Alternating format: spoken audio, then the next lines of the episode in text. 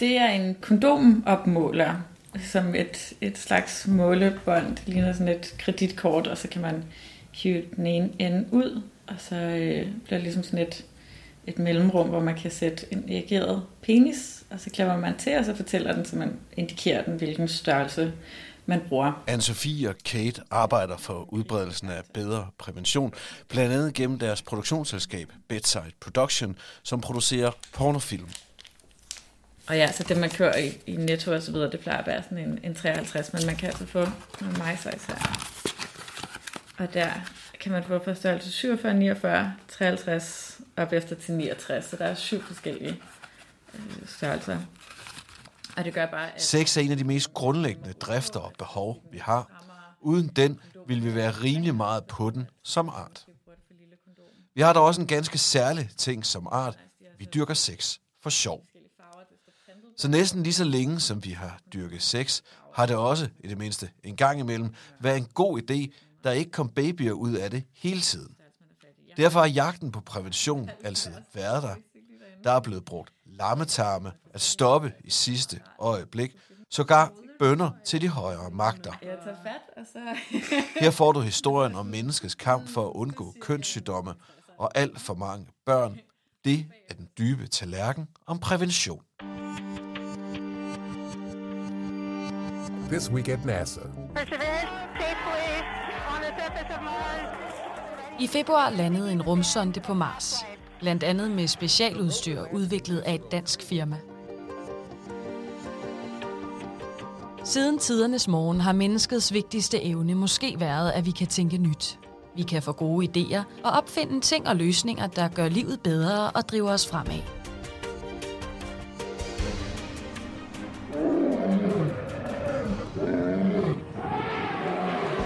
Vi forlod savannen. Vi fik ideen til skibet, så vi kunne sejle over havet. Senere opfandt vi hjulet og byggede vogne, så vi kunne fortsætte fremad. Vi fandt ud af at tælle de ting, vi havde med på vognene, så vi kunne handle. Og opfandt et sprog, så vi kunne beskrive, hvor mennesket kom hen og hvad vi lærte på vejen. Senere fandt vi stadig mere avancerede måder at slå hinanden ihjel på. Vi rejste ud i rummet man, og har i dag en kur mod næsten alle sygdomme. Surgeon Christian Barnard performed the world's first human to human heart transplant. Kort sagt, mennesket kan opfinde. I en række programmer går vi tæt på de mest afgørende opfindelser i vores historie. Også dem, du ikke lige tænker på. Vi finder ud af, hvordan og hvorfor de blev opfundet, men specielt undersøger vi, hvordan de har forandret vores liv. Det her er Den Dybe Tallerken. Inden præventionen blev opfundet, kunne det rent usagt være ualmindeligt farligt at dyrke sex, specielt for kvinder. Det var helt normalt, at den kommende mor, barnet eller begge døde ved fødsler. Man havde for eksempel begravelsestøj klar til barnet.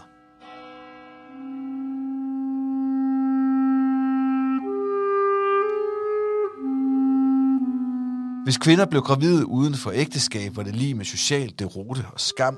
Så man gjorde meget for at stoppe graviditeter. Helt oppe i vores tid blev der i Danmark foretaget private aborter, blandt andet med en strikkepind på et køkkenbord.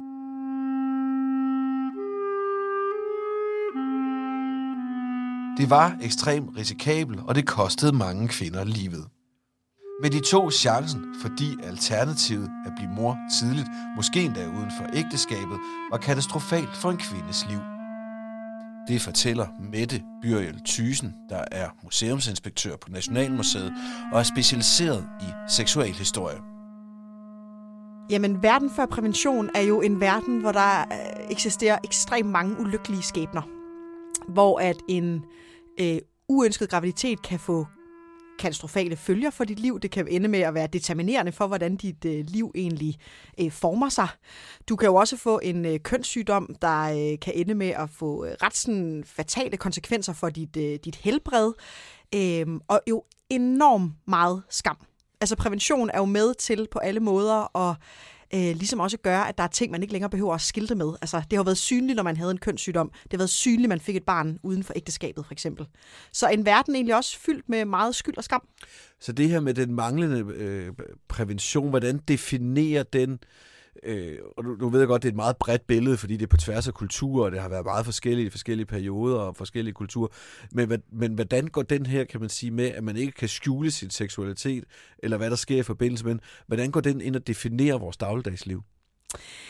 Jamen, hvis man skal kigge sådan helt nøgternt på det, så handler det jo også om, at vi blev jo også sat fri med præventionen. Så når der ikke er en verden uden prævention vil jo også være en verden, der på rigtig mange måder øh, ligger låg på folk, og i virkeligheden også holder dem øh, fast i nogle øh, strukturer, hvor man jo måske som individ heller ikke har de sådan helt store valgmuligheder i livet.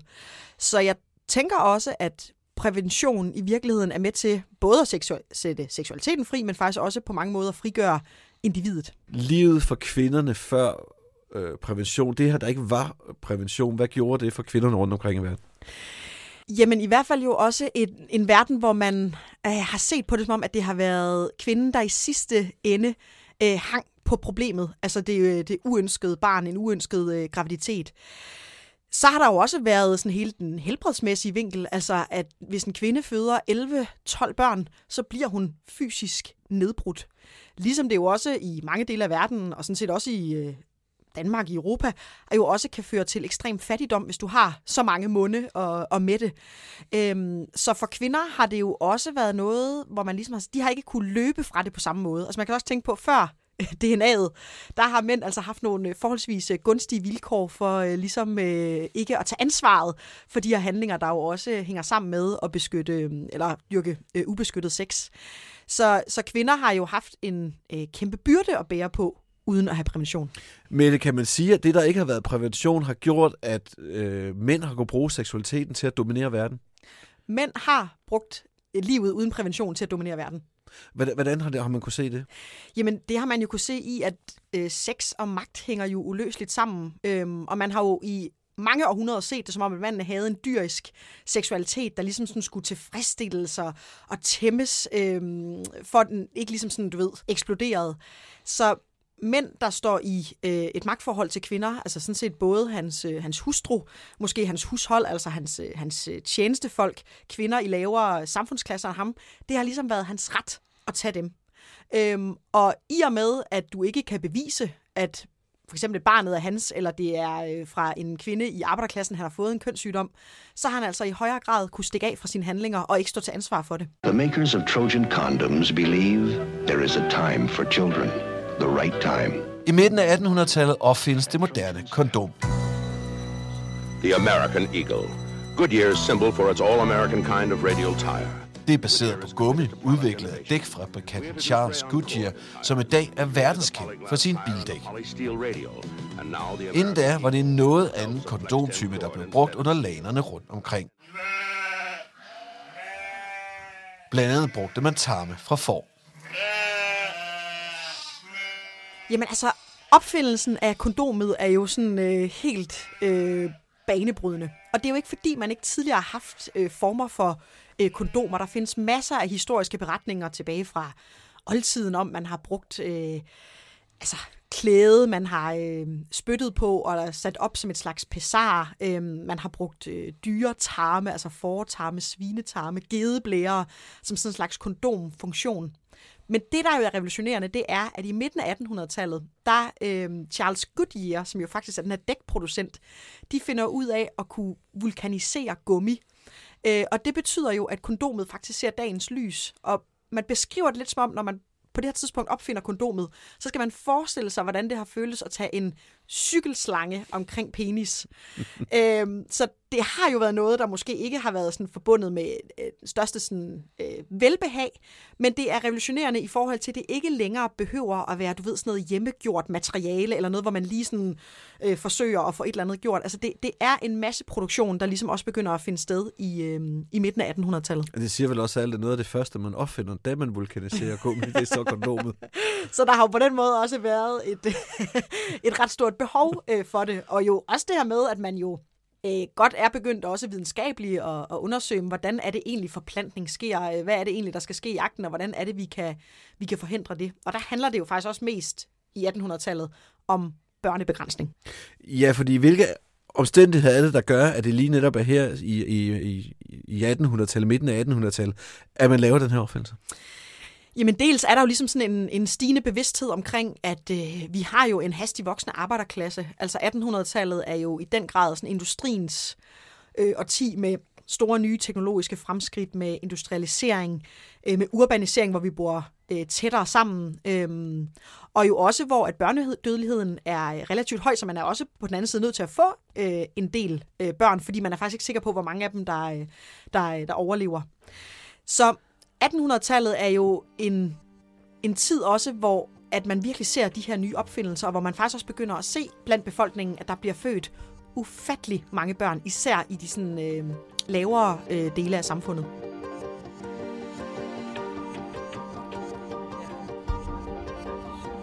Ja. 53 op efter til 69, så der er syv forskellige øh, størrelser. Og det gør bare, at elastikken, at det er nemmere at rulle på, at elastikken ikke strammer, at kondomet heller ikke springer, fordi at øh, man måske bruger det for lille kondom. Så øh, at de er meget nice, de er så forskellige, de forskellige farver, det står printet bagpå, men der er forskellige, eller kondomerne har forskellige farver, som den ligesom, hvis man ligger lidt i mørke og ruder, så er det lidt nemmere at se, hvad for en størrelse man er fat i. Jeg har sådan en pakke hver, hver størrelse basically derinde, fordi tror ikke, jeg har sex med forskellige mennesker, så det er bare meget rart at kunne give den det Måler du så, eller ved du sådan nogenlunde? Ej, jeg tager fat, og så, og så er jeg sådan, hmm, du er cirka en, en 60'er eller sådan noget, ikke? og så bagefter, så har jeg så tit fået spørgsmålet sådan, hvad er det for nogle kondomer, vi brugte, fordi de var da godt nok fantastiske. For Anne-Sophie og Kate hos Bedside betyder adgang til sikker prævention ekstremt meget for deres liv. Jamen altså seksuel frihed først og fremmest. Øhm, altså det hænger rigtig meget sammen, at hvis man godt kunne tænke sig at i hvert fald være lidt mere på den, og på rigtig mange forskellige ting af med forskellige mennesker, så kræver det, at man tager prævention seriøst. Så det er helt sikkert noget, der øh, giver utrolig meget frihed. Øhm, og det er en kærlighed, der, altså jeg er ret læbblummer, så det er en kærlighed, der er opstået ret sent i livet, men jeg tror igen, det er bare noget om, hvornår man ligesom er klar og føler sig Eh, jeg plejer at sige, at sex er liksom min favorite hobby, eh, og det har det liksom altid været. Eh, så jeg ved ikke helt, hvor det kommer fra. Det føles som det er medfødt. I min hverdag så betyder det jo, at jeg kan have sex med min kæreste, uden at få barn. men, eh, men i mit liv, så har det også bare givet mig muligheden til at udleve min nysgerrighed og eksperimentere. Altså, eh, det ville jo være en helt anden ramme af alvor over alt det sjov og grinende ting, jeg har gjort, hvis, øh, hvis det ikke var for prævention.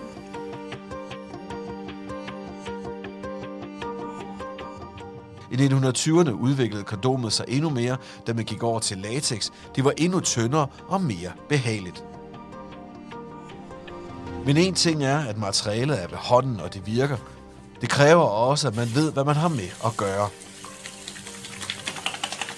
For rigtig mange var ikke informeret ordentligt, så de vaskede og genbrugte for eksempel kondomerne. Det helt store gennembrud er dog pillen. Combined preparations containing an estrogen and a progestogen are taken in constant proportions. I 1966 bliver p-pillen frigivet, og det betyder ekstremt meget for kvinders levevilkår. Usually for 21 days. Lanceringen af p-pillen er det helt store gennembrud for kvinder, når det kommer til prævention. You might think you're alone. Guess what? You're not the first. Nu er det kvinden, der styrer præventionen og beskyttelsen, og er ikke længere afhængig af, om manden bruger kondom eller ej. Jamen, præventionen forandrer jo samfundet på den måde, at man jo begynder at have en, øh, en valgmulighed. Altså man begynder faktisk at have valget i forhold til at kunne beskytte sig både mod øh, øh, graviditet og også kønssygdomme. Det er jo så lidt vigtigt at sige, at til at starte med bliver det jo meget et sådan et øh, lidt mere mandsdomineret øh, felt, hvor det jo primært er et præventionsmiddel, der henvender sig til mænd. I hvert fald er det øh, mændene bøvlet ligger hos, og det er jo også sådan lidt forventes, at det er mændene, der sørger for, at de altså øh, tager et kondom på, får det brugt det rigtigt, at det øh, ikke springer, i hvert fald også, man er opmærksom på, hvordan det, øh, det ligesom virker. Og øhm, så begynder man så småt også, når vi kommer op sådan i omkring 1900-tallet, at se nærmere på sådan noget som pessar, øhm, til kvinder. Øhm, men Pessar er jo igen også en præventionsform, som skal passe øh, helt perfekt. Øhm, det er noget, der skal sættes op. Altså det er igen forbundet med sådan lidt mere øh, ubehag. Du skal også gerne have en, øh, altså lavet et special til dig. Så, så det er egentlig ikke en, en præventionsform, der sådan får den helt store sådan, gennemslagskraft. Øh, kraft. så vi skal faktisk frem til, øh, til 60'erne, til 1966, hvor at øh, p-pillen jo bliver frigivet, før man virkelig ser sådan de helt store øh, kan man sige, samfundsstrukturer, der, der sprænges, fordi endelig er der kommet en effektiv præventionsform til kvinder. Og det, jeg synes, der er vildt sjovt, hvis jeg må sige det, men til p-piller, der er det jo også sådan, at igen, så markedsfører man jo ikke prævention sindssygt øh, effektivt. Så den første p-pille bliver jo markedsført som, at det jo altså er et middel mod uregelmæssige menstruationer. Så i USA, der siger det jo bare, der eksploderer det, og alle kvinder kommer lige pludselig til lægen og siger, jeg har altså uregelmæssig menstruation, kan jeg få adgang til det her præparat? Hvor der lige står sådan diskret på pakken, kan forresten også hindre graviditet. Hvad er det, der gør, at man opfinder p-pillen? Jamen, det er øh, faktisk en, en kvinde i USA, der hedder Margaret Sanger, og hun øh, har selv set, hvordan hendes mor bliver fuldstændig fysisk nedslidt af sådan 11-12 øh, børnefødsler. Øh, hun bliver også selv på et tidspunkt øh, arresteret, fordi hun altså går rundt hos arbejderkvinder og giver dem oplysning om, hvordan de beskytter sig, for eksempel med et pesar. Og så bliver hun på et tidspunkt sat ned med en øh, meget velhavende kvinde, som ligesom siger, jeg vil gerne give nogle penge til, at vi faktisk kan gå til en, øh, en forsker, en videnskabsmand, og øh, ligesom sige, at vi bliver nødt til at have et præparat, medicinsk præparat, der kan bruges til at øh, kontrollere graviditeter. Øhm, og øh, desværre så dør øh, Margaret Sanger faktisk i, øh, i 1966, altså det år, hvor at, øh, at p-pillen rammer øh, Danmark. Så øh, hun når ikke helt sådan på den måde at, øh, at opleve den helt store... Øh, det helt store sådan gennembrud. Men det er sådan takket være hende og hendes idéer, og i virkeligheden jo også hendes praksiserfaring fra området, der gør, at vi får den her opfindelse. Hvad er så præventions folkelige gennembrud? Præventions folkelige gennembrud er uden tvivl p-pillen. Det er øh, et øh, præparat, som er let tilgængeligt. Det bliver udbredt. Altså nyheden er virkelig noget, der sådan også eksploderer i, i nyhedsstrømmen. Det bliver også sådan lidt kontroversielt, øh, jo især sådan på, øh, i, altså i USA for eksempel, synes man mange kristne jo det her med, at man også begynder at skal, tage, altså skal beslutte Guds vilje om, om graviditeter. Men i virkeligheden er det jo en, en ret stor succeshistorie, at man endelig laver et effektivt præventionsmiddel rettet mod kvinder. Så er vi her i 1966. Ja. P-pillen er blevet opfundet alle kvinder, de løber op til lægen og siger, at de har uregelmæssig øh, øh, menstruation. Hvad sker der med vores samfund i forbindelse med, at p-pillen bliver, bliver rullet ud? Jamen, det er jo på alle måder en, en brydningstid, og øh, p-pillens øh, opfindelse og gennembrud er jo i den grad med til at sætte seksualiteten fri. Altså, det danner jo hele grobunden også for øh, de 70'ere, vi jo også hører om, hvor man i langt højere grad øh, begynder at dyrke sådan en devise omkring øh, fri kærlighed, øh, fri øh, seksualitet. Mm. Det er jo også med, med p-pillen i høj grad, at kvindens seksualitet mm. øh, sættes fri, og hvor sex ikke længere skal forbindes med at have en kæmpe stor risiko eller få nogle, øh, nogle fatale konsekvenser. Øh, og jeg vil så også sige med, med den fri abort, der jo følger efter i 73, der har man jo, synes jeg, på alle måder rigtig gode øh, øh, måder for ligesom at ud, udfolde sig selv seksuelt, hvor man jo dermed også har nogle handlemuligheder, der gør, at man dels kan beskytte sig, men dels også, at man har en mulighed for at få en abort, hvis, øh, hvis man ikke ønsker barnet. Hvad kommer det helt lavpraktisk til at betyde for, for den måde, vi lever vores liv? Jamen sådan helt nede i sådan øh, dagligdagsmomentet, så øh, kan det i hvert fald være med til at medføre, at kvinder jo i den grad jo også, som vi ser, kommer på, øh, på arbejdsmarkedet, og øh, måske netop også vælger at arbejde mere, end de gjorde førhen, fordi du ikke længere er begrænset af, at du måske har 4-5 børn derhjemme, så kan du vælge måske at få 2-3 børn øh, i stedet for. Så det er jo ligesom også med til at rykke ved hele opfattelsen af kvinder som mere sådan selvstændige individer, der både kommer på arbejdsmarkedet, kan bestemme over, øh, hvor mange børn de vil have. Men jeg vil også sige, at det jo også er med til at løsrive kvinderne lidt mere fra den her, altså fra ægteskabet som bastion, fordi de jo ikke længere nødvendigvis gifter sig med en, som de har været øh, i seng med og er blevet gravide med uden for, øh, uden for ægteskabet. Så der sker også ligesom nogle forskydninger af den måde, vi, øh, vi lever på, også øh, mænd og kvinder, og faktisk også den måde, vi sådan står på over for hinanden. Altså det, det vil også opbrud med hele parforholdet og ægteskabet som praktisk institution.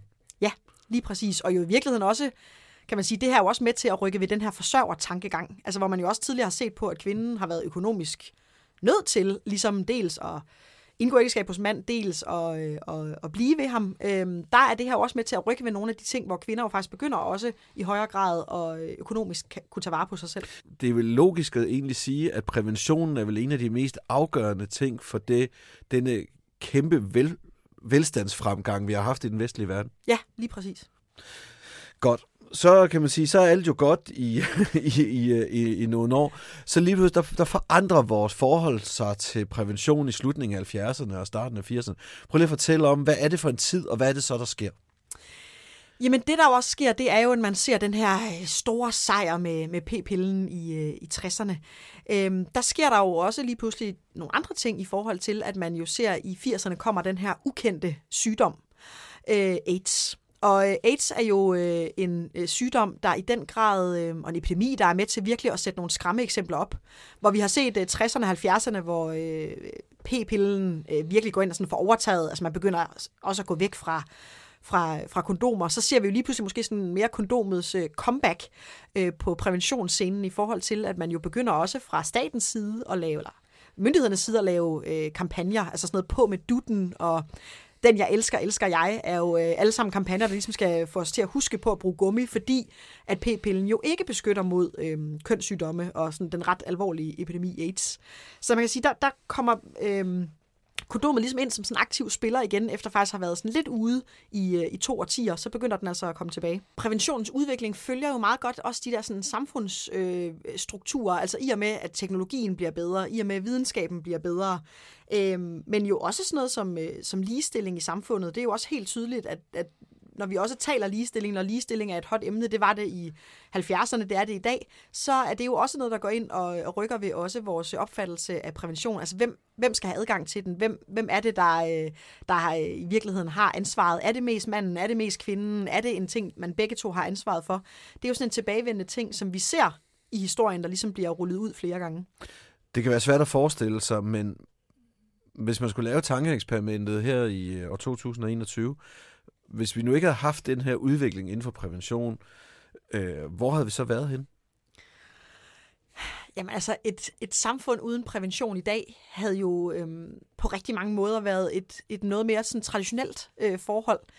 Øhm, det havde jo betydet, at vi havde øh, haft øh, langt flere børn øh, per, per, øh, per familie, per kvinde. Øhm, og jo også, at vi nok havde set en, en del mennesker, som jo... Øh, øh, ikke ønskede at, øh, at være sammen, der ligesom på en eller anden måde måske finder sammen, fordi de skal have et barn. Det kan jo sagtens være, at vi havde haft en kultur, hvor man alligevel var blevet skilt, fordi det ligesom også var fuldt med, fuldt med tiden. Men, men der er i hvert fald noget ved der prævention, der har betydet, at vi i dag har et samfund, hvor at man ikke nødvendigvis behøver at blive øh, sat sammen på grund af et, øh, et barn. Og så vil jeg også sige, at hele det her med, at sex er forbundet med, med, med frygt og skam, øh, der er vi jo også kommet til et punkt i dag, hvor at øh, det er mere normalt også for en, altså at 15-16-årige skal der have oplysning omkring, hvordan de beskytter sig bedst, hvordan de forskellige ting øh, beskytter sig. Man kan også sige, at siden 1970, hvor vi får seksuel oplysning, der er det jo også bare øh, på den måde blevet en meget mere almindelig del af, af unges liv og unges tilværelse at få den her oplysning omkring, hvordan beskytter de sig bedst.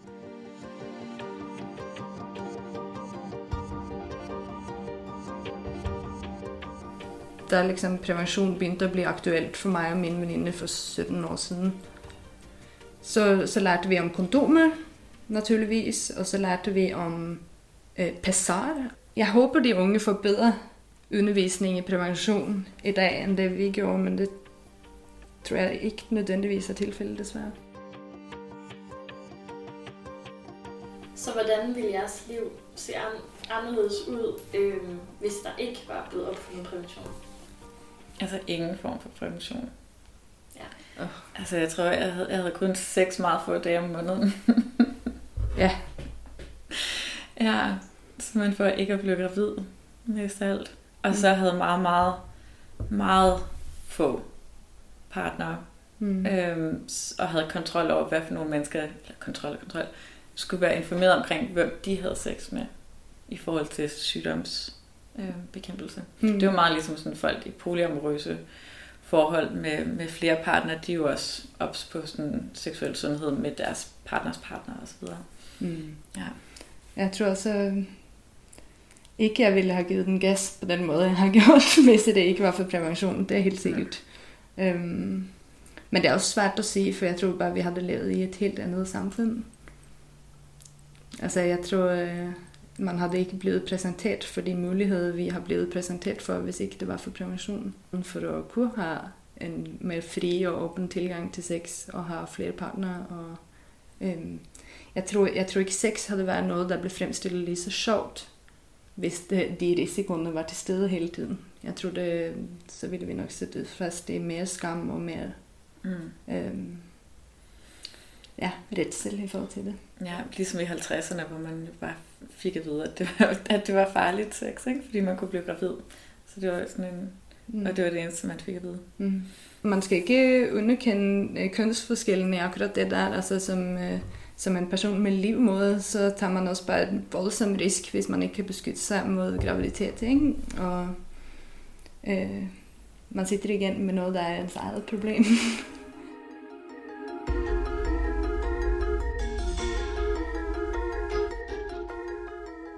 Det her var Den Dybe Tallerken.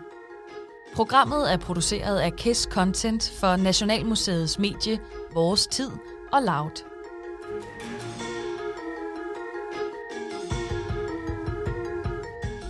Det er tilrettelagt af Elisa Clarisse Danesi. Teknik, tilrettelæggelse og lyddesign Tom Carstensen.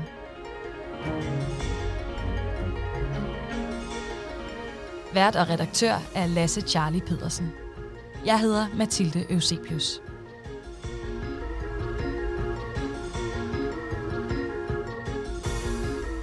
Du kan finde flere episoder af Den Dybe Tallerken, der hvor du hører podcasts. Og naturligvis på vores tid og hos Loud.